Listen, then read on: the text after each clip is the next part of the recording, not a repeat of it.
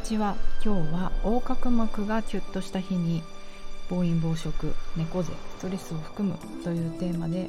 お話ししてみたいと思います。南青山であらゆる動きのベーシックボディチューニングやってます。パーソナルトレーナーの内田彩です。こんにちは。えっと昨日もちょっとラジオ更新を怠ってしまったのですがまさに昨日がねこの私の横隔膜がギュッとした日なんですよ。えっと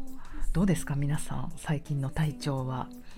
えっと横隔膜がキュッとするまあ、しゃ,、うん、しゃっくりはいいやほっといて。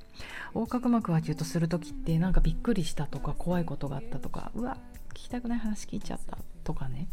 そういうストレスもありますけれどもあとは猫背だよね。普段こうぐっと丸まってると確かに横隔膜は常にギュッとしている。キュッとっていうよりギュッとしている、まあ、そうね。キュッともギュッともあると思います。でも昨日ちょっとね感じたのはやっぱり内臓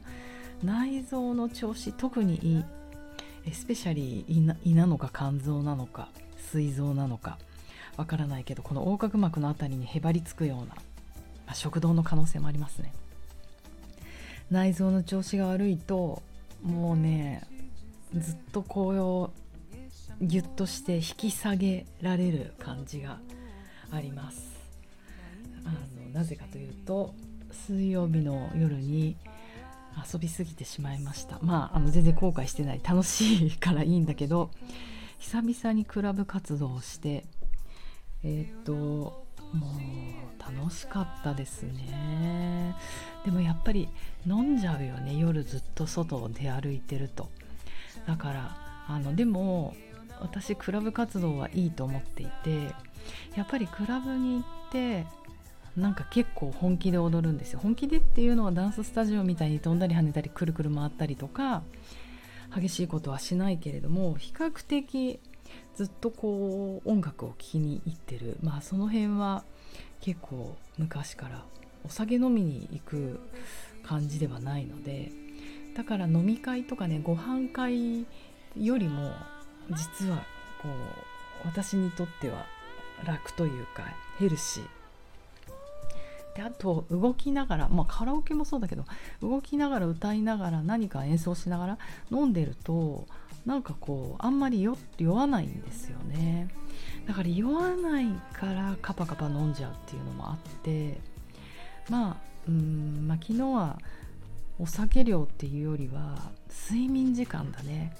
なんかどうやって帰ってきたのか分かんないけど帰ったら朝の5時半ぐらいになっててでレッスンが10時だったので頑張った昨日は10時から2本やって、まあ、その後倒れるように昼寝をしました。でその時にあの内臓って大事だなと本当に感じる。でも夜に夕方の5時からダンスがあったのでなんかもうこれで二日酔いでダンスもいけないってちょっとこう自分も責めがちになるじゃないですか。もう自己肯定感下がる。自己否定に入るなと思ったのでこうくの字になりながらやっぱりうん内臓が悪い時って本当にくの字になりますよね。あ猫背とか姿勢が悪いって別に筋肉や骨だけの問題じゃなくてもう絶対内臓の方が辛いと思う。やっぱ内臓の調子が悪いから猫背になっている人も世の中いっぱいいるんだろうなとかもう当たり前のことを当たり前のように当たり前のことを痛烈に実感しでダンスに挑んでみたんですけどもうやっぱりねあの引き伸ばされるね。うわどれだけ横隔膜が固まってるんだろう内臓がギュッとしてるんだろうっていうのを感じてもうずっとずっとこの内臓を上げるレッスン。昨日はなんかソウルっぽいダンスだったのでますますソウルってこのアップのリズムなんですよ。だから上にワンワンワンワンってアップアップアップアップって伸びなきゃいけないからますます横隔膜をしっかり上げるっていうこと横隔膜なのか内臓なのか胸郭なのか胸骨なのか全てが地面に飲み込まれるようで内臓が悪いってこういうことなんだなって本当に実感しました。あの自分のね調子が悪い時に動ける範囲で動くってすごく勉強になるなっていうのは先月か先々月骨折してた時にも学んだんですけどあの分かりますね自分の悪いところが。まあだからトレーナー級の人は動ける程度の具合の悪さだったら動くといろいろ学びがあります。まあ一般の方は無理なさらないように。で、えーと、そんな中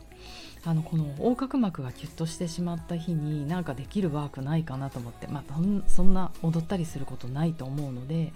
えーと、私だったら何をするか。えっと、一定通常横隔膜より下の部分のお腹の左側にあるんですよ復習します横隔膜というのはみぞおちの辺りから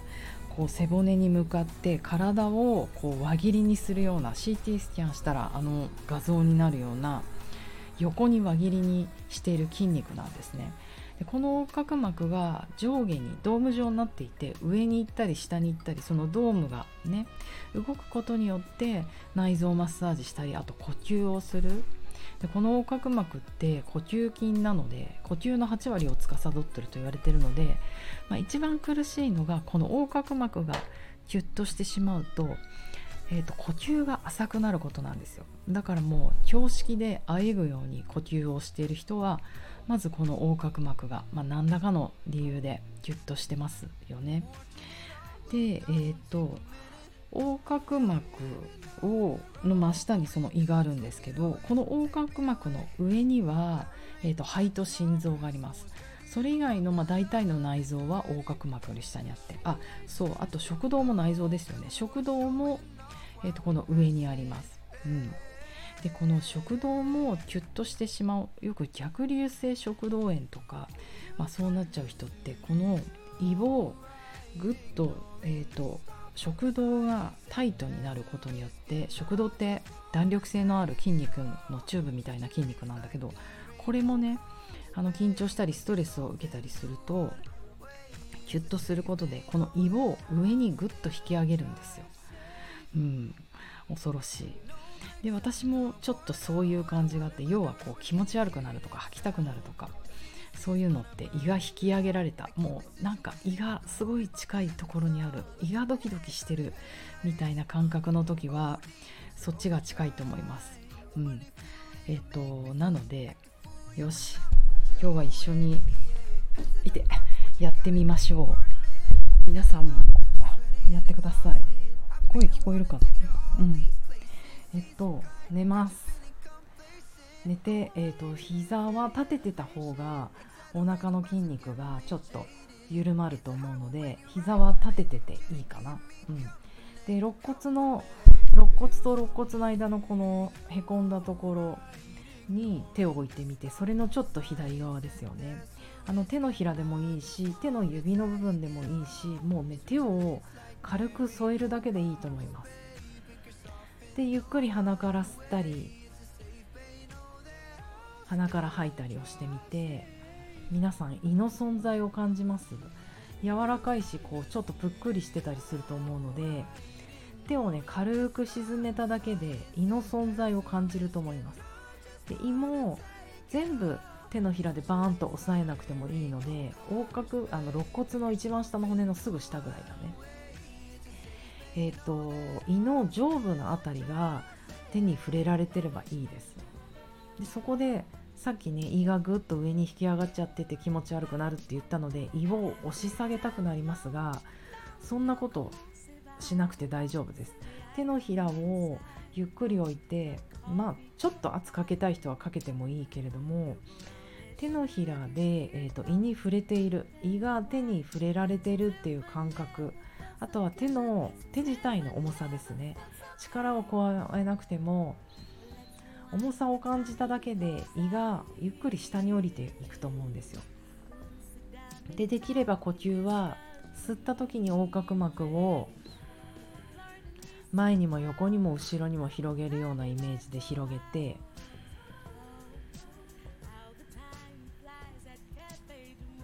吐いた時にそれが落ちていく。その時に胃がぐーんと沈んでいくのをちょっと感じるかな。違うね逆だね。吸った時に今度は横隔膜が下に下がります。お腹の方に下がっていく。ドームが下がると思ってください。横隔膜は吸った時に下がります。その時に胃をぐーっと下に下げてあげて吐いた時にドームが上がってくる。そんな呼吸を無理なく続けてみるとなんかもう超単純あくびが出たりあー伸びしたくなったりもうラジオでどれだけ伝わるかだけど。ちょっとこう自分のリラックス反応が出てくると思うんですよ。そしたら終了。で終了してちょっと胃の状態を見てみると。胃とかね横隔膜。理想的なのは横隔膜より横隔膜より3センチから6センチ下ぐらいに胃がね下がるのがいい位置なんだそうです。で胃がこうやって優しく引き下がることによって食道が緩むしうんいいよね。胃が移動。そうするとさらに自由に横隔膜が上下するようになります。そうするとさっきの吸気吸う息で横隔膜がしっかり下がってえっ、ー、と肋骨の下部肋骨も一番下の骨ってこう吸った時に前に広がって入った時に自分の方に落ちてくるってそういう感覚はね結構誰でも安いんですけど横なんだよね。下部肋骨の横横側の肋骨が吸った時に広がって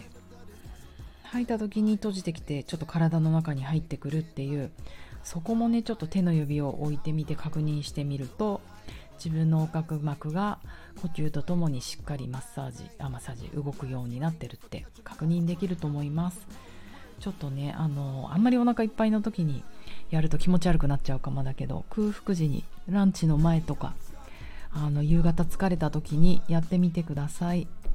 皆様暴飲暴食は気をつけて。ではでは良い午後を。